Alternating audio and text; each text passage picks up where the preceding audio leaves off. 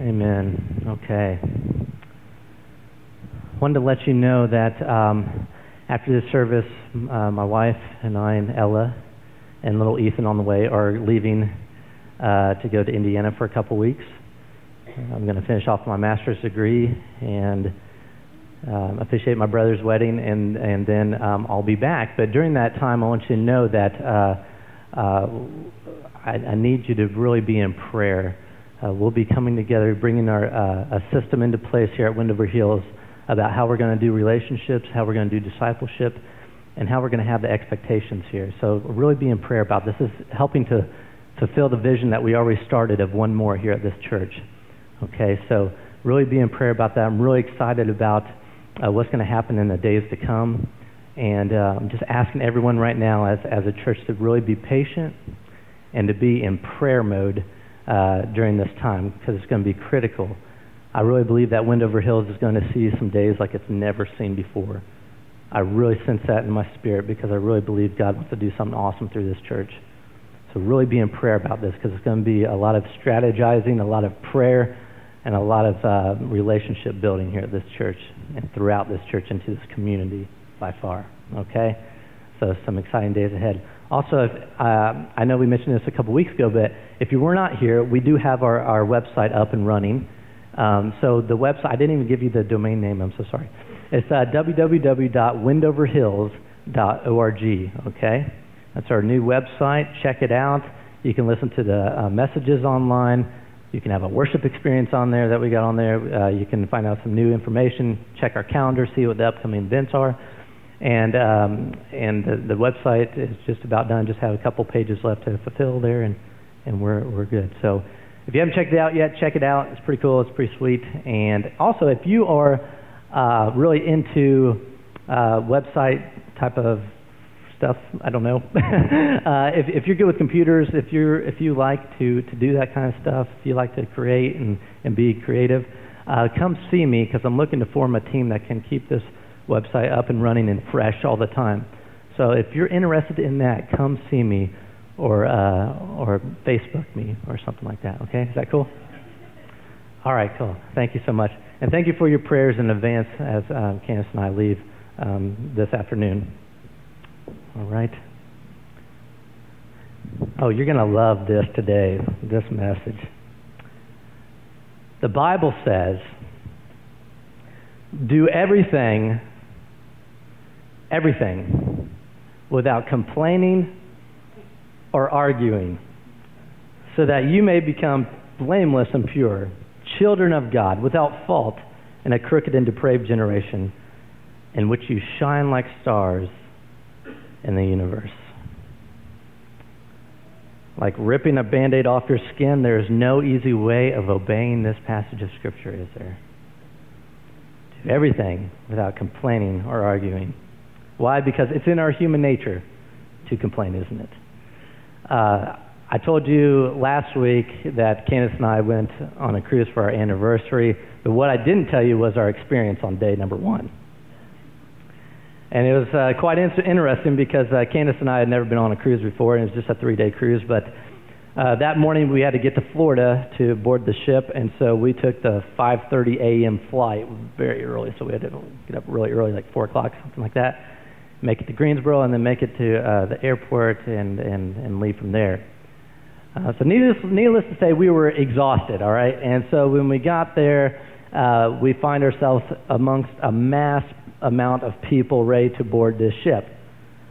Over a thousand, um, I estimated there, over a thousand people in that large mass of people. And so I thought it was uh, kind of odd when all of a sudden we were pulled out of the crowd and taken to the front of the line. And I'm like, wow, like, this is crazy. Like, why would, lucky us, you know, like, what, what's going on here? I mean, we're getting the royal treatment. They have taken us and a few others out of the line, out of all these people.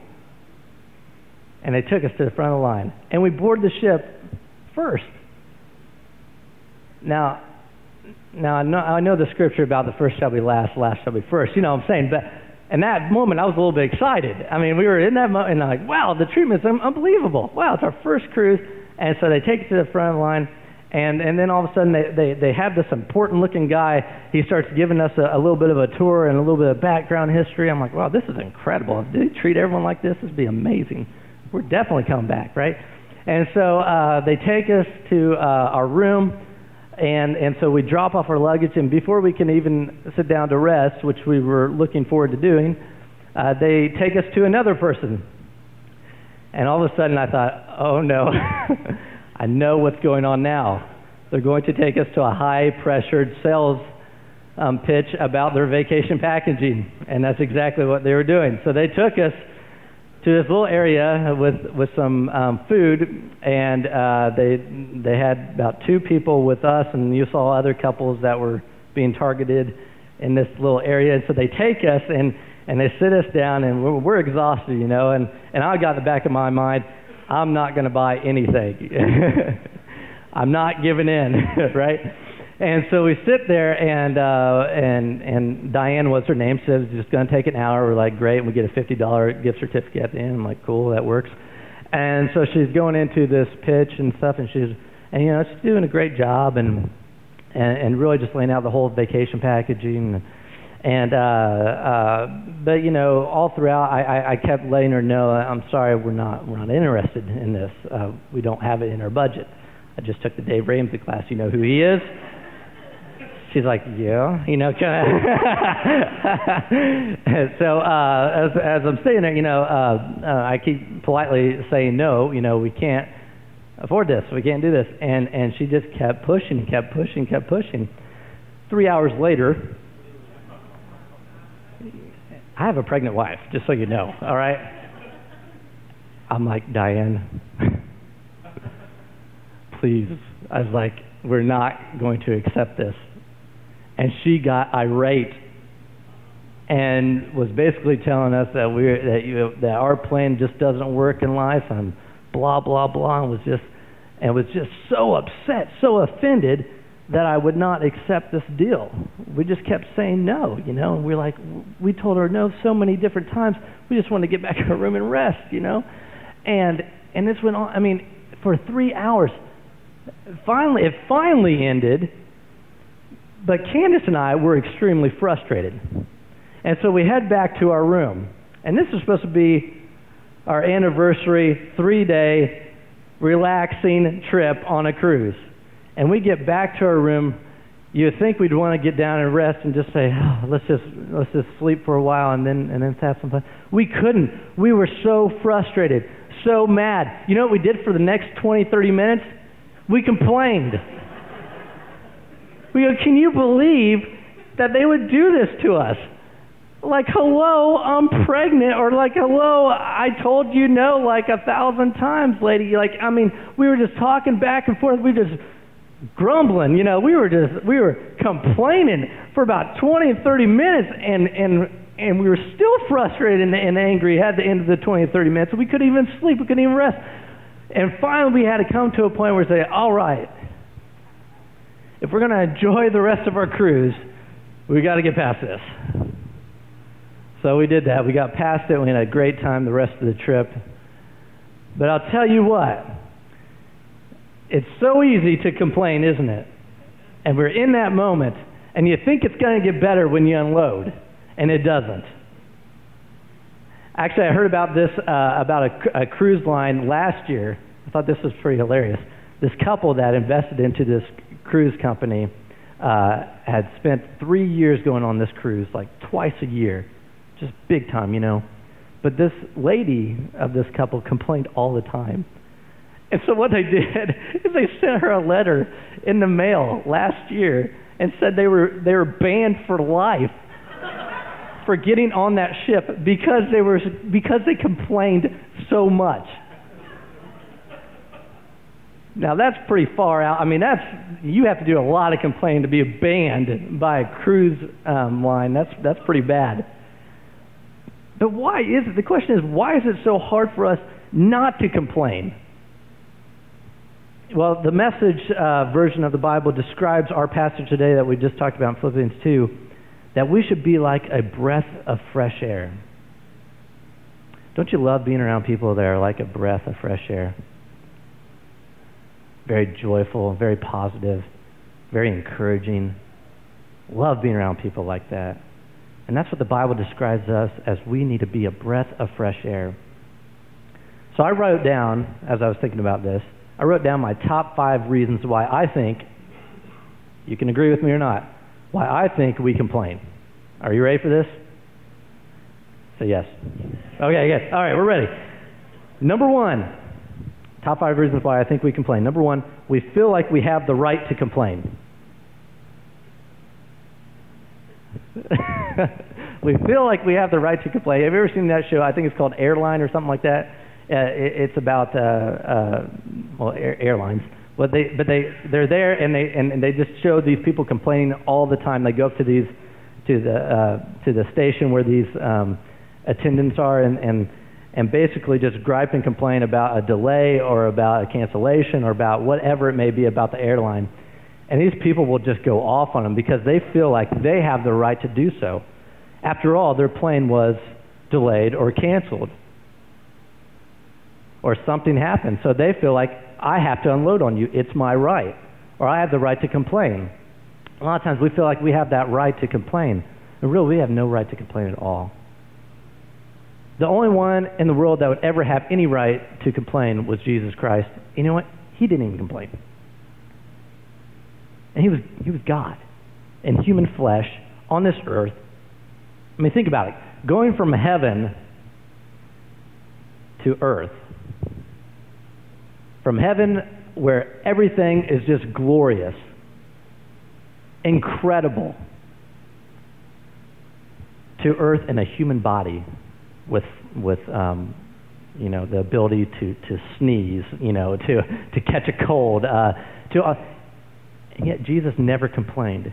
Never. He was perfect. But we feel like we have the right to complain. We don't. Number two, see if you agree with me. We think it's a healthy way of releasing frustration and anger.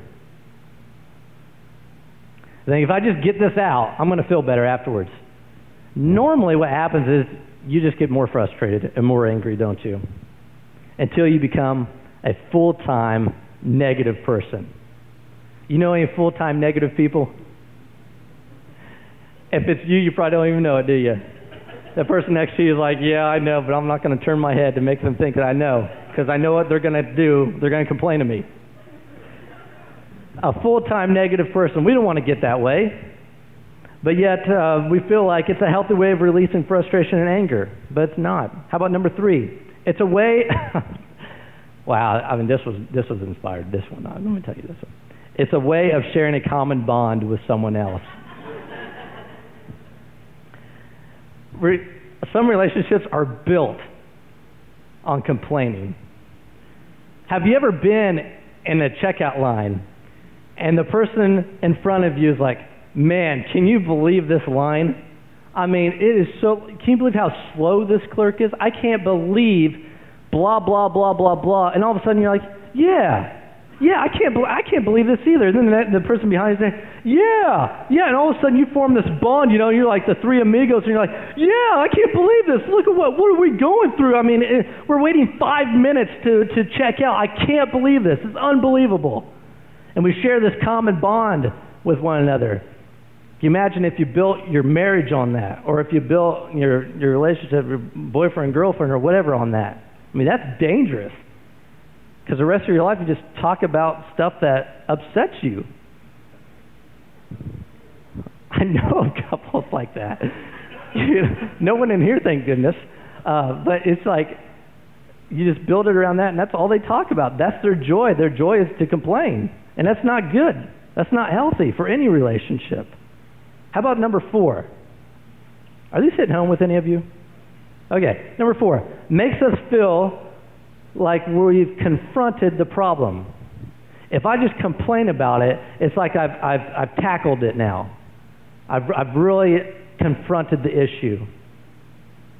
And we know that we haven't confronted the issue.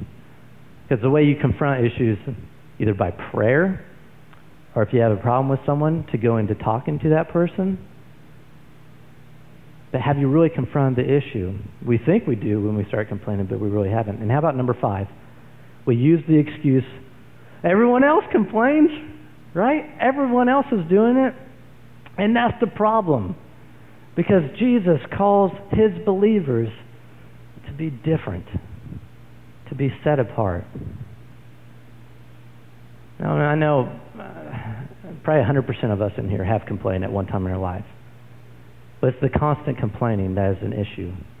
The continual complaining.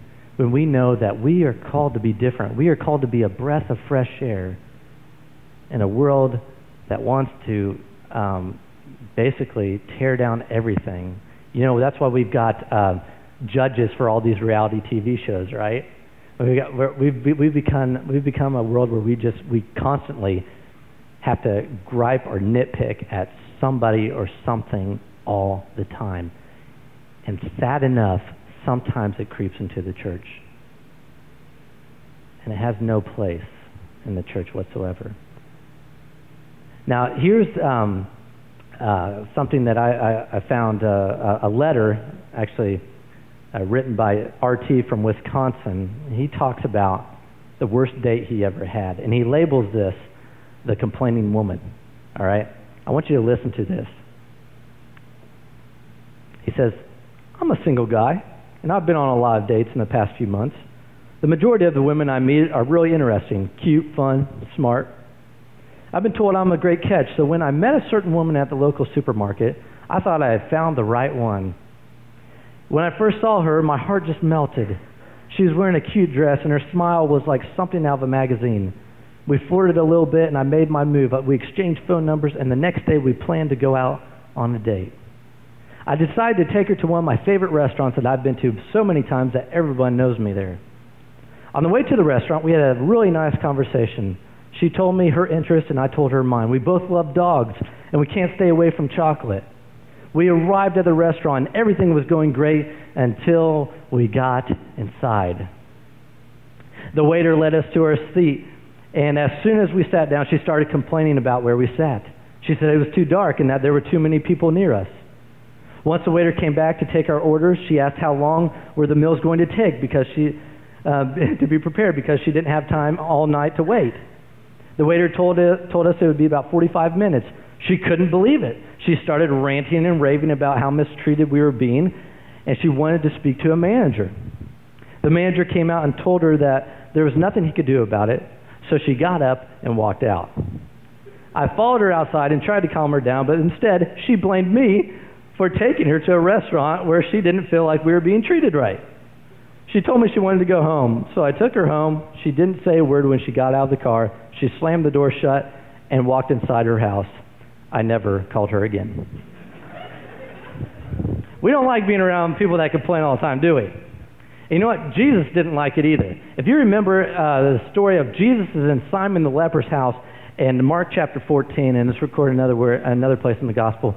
But Mark chapter 14, and and they're at this table and they're and they're having a meal together with the disciples and with Simon the leper, and all of a sudden a woman comes in through the door, and she has this expensive um, um, amount of perfume in her hand in this in this alabaster jar, and what she does is she pours it over Jesus' head as a sign of her love and devotion to him.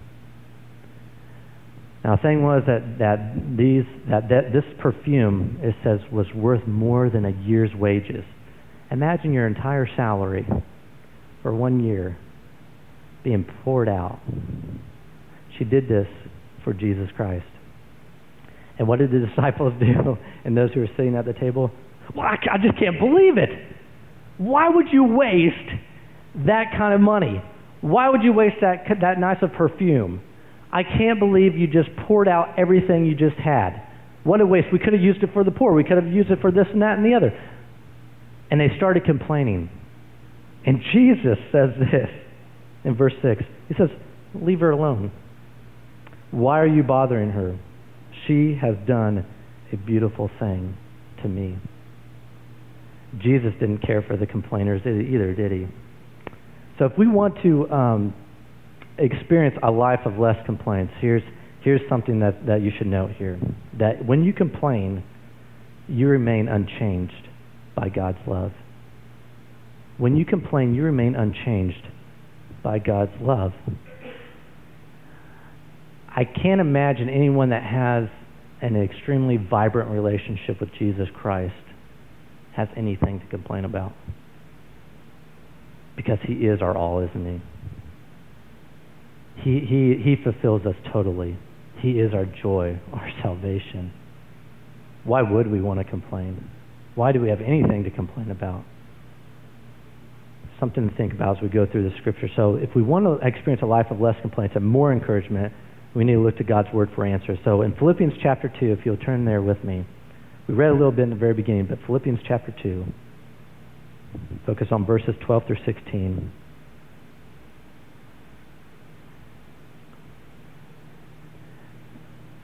Paul, the Apostle Paul, who's writing this letter to the believers in Philippi, is in prison for sharing his faith of Jesus Christ. He's in prison. And you would think that he would be complaining too, right? I mean, it wasn't even right for him to be thrown into prison because he was simply proclaiming the message of Christ, the gospel. But yet he was thrown into prison think he would be complaining right now, chained up and everything else. But listen to what he says. This is incredible. In Philippians chapter 2, starting with verse 12, he says, Therefore, my dear friends, he's talking to this church, he calls them dear friends, that close relationship. As you have always obeyed, not only in my presence, but now much more in my absence, continue to work out your salvation with fear and trembling. Now notice I didn't say work for your salvation. I want to make sure that's clear. Ephesians chapter 2, 8 through 9 says, For it is by grace that you have been saved, through faith. This is not from yourselves, it's a gift from God, not of works, so that no one can boast. God has given us the free gift of salvation for those who believe in him. But this, Paul is saying, work out your salvation. And in another part of, of Philippians, he says, live up to what we've already attained. All right? Working out your salvation with fear and trembling, meaning that you're trusting more in God and His, His will for our life rather than in ourself and our will for our life. We're trusting more in God. It's fear and trembling. It says, For it is God's for it is God who works in you to will and to act according to his good purpose. How many of you believe that God has a purpose for your life? If you're not sure, he does. He absolutely has a purpose for your life, and he's working in you. He is constantly working in you. And you got to be willing for allowing God to work in you. You know, we have um, basically God's um, uh, divine enablement here, and then we have our responsibility over here. We're in we're, we're working with God in this, in this whole working out of our salvation. We didn't work to get our salvation, but as we work out our salvation, as we become more Christ-like, as we as we as we do this by by honoring God and, and fearing God and respecting God um, uh, we, we partner with God in this, in this journey together. And we see that, um, that, that we can be more effective for Him, more of a witness for Him than by ourselves. And so, um, so we get to our favorite part in the passage, right? Uh, verse 14, where he says, Do everything without complaining or arguing. You say, well, Pastor, what does everything mean? it means everything. Everything. Every single thing. Everything. You can look it up in the Greek, the Hebrew, the Aramaic. It means everything. Do everything. Now, what does that look like? How about you finish my sentence for me? Uh, I'll start a sentence. You finish by saying it. I want you to say it with a lot of zeal. Say, don't complain, all right? I want you to do this all together. Can you try with me? All right, a little bit more zeal next time. I can feel this. All right, here we go. This means, what does everything mean? When the waitress messes up your order, when you're stuck in traffic, when your spouse doesn't live up to your expectations.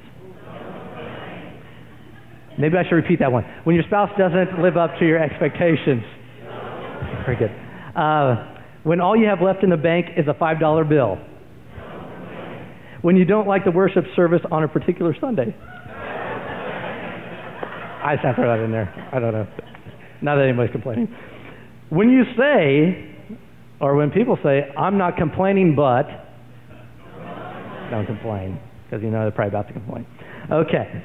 Uh, because when you complain, you do remain unchanged by God's love. I mean, you can't imagine when you're in the presence of God and when you're con- continuing spending time and getting to know Him better and understand His love, His grace that He has just poured out on you.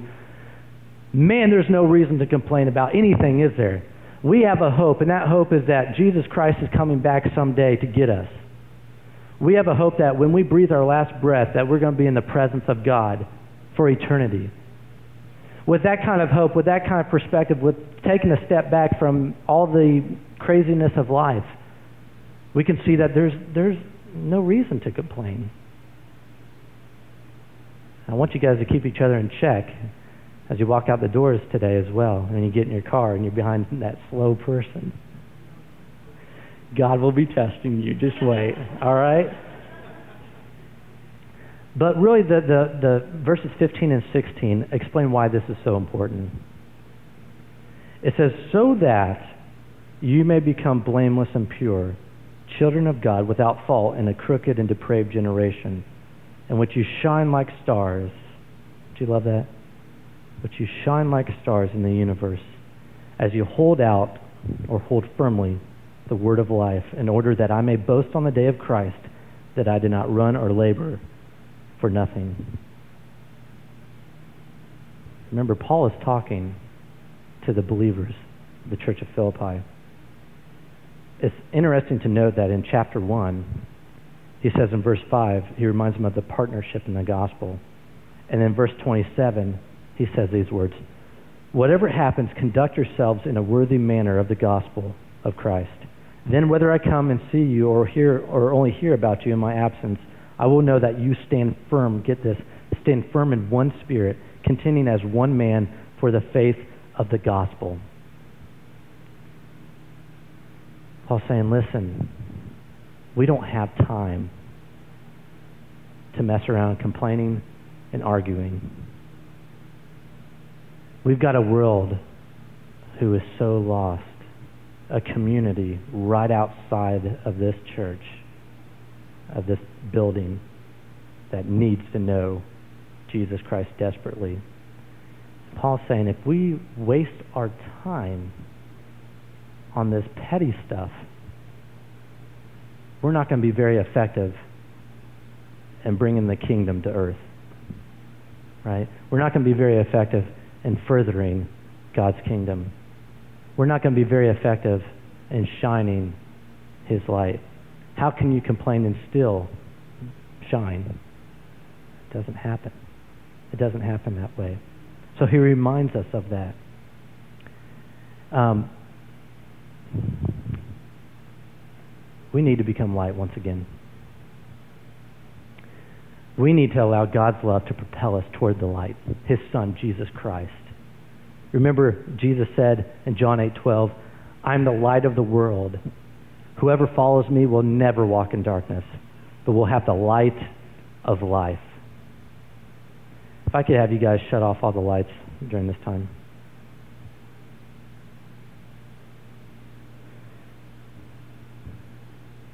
Many of you have a, uh, a porch light or a light beside the entrance door to your house. And if that is true of you, you probably know all about the moth you just love the moth. A few of them may have even entered your house before. Do you know why? It's because they are drawn to the light. Amen, sister. They are attracted to the light. Matter of fact, it's hard for a moth to leave the light because did you know this? When they leave the light, they become temporar- temporarily blind. It reminds us of our life as well. When we're not living in the light, when we're not when we don't have a vibrant relationship with Jesus Christ and we start to go our own way, we become blind too, don't we? We become spiritually blind. But the great thing about the moth is that it can't stand not to be in the light. And I hope that is all of you today. That you can't wait to spend your time in the light. Because once we do, we become a breath of fresh air. We start to complain less and encourage more, we start to shine like Jesus Christ. Whatever it takes, get to the light and shine. Let's pray.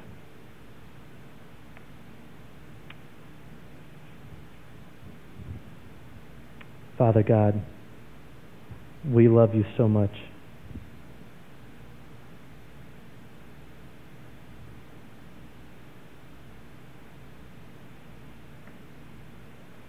We know it's easy, Lord, to get bogged down in the details of life. To be in that place where we feel like we just have to unload our frustrations maybe to other people or to whatever, but help us to take that to you, Lord. Help us to know that by giving it over to you, to rolling it off our back and rolling it on your back, Lord, that you'll help us in that situation. We know that as we spend more time with you, Lord, being in the light, we know that we ourselves will start to shine more of you. Because by ourselves we can't.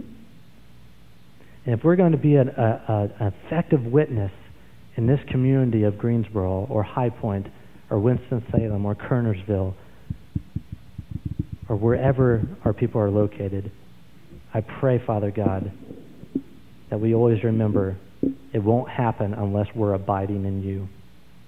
We must abide in you. You are our joy, our salvation, our peace, there's no reason for us to complain. And we know it happens, but you know, when it does happen, Lord, help us just to repent and say, Lord, I've got all the hope in the world. There's no reason for me to be negative in that in, the, in that manner because I want to be a light for someone else. I want somebody to be able to be drawn to you like the moth is drawn to the light by our porch light, the ones that get into our house and everything else because they want to get in there desperately, Lord. It's just like, man, could we be that kind of light where people are so attracted to you? Help us to live that way, Lord. We praise you, Jesus. You are amazing. You are our God, our Father, our friend. In your precious name we pray, Jesus. Amen.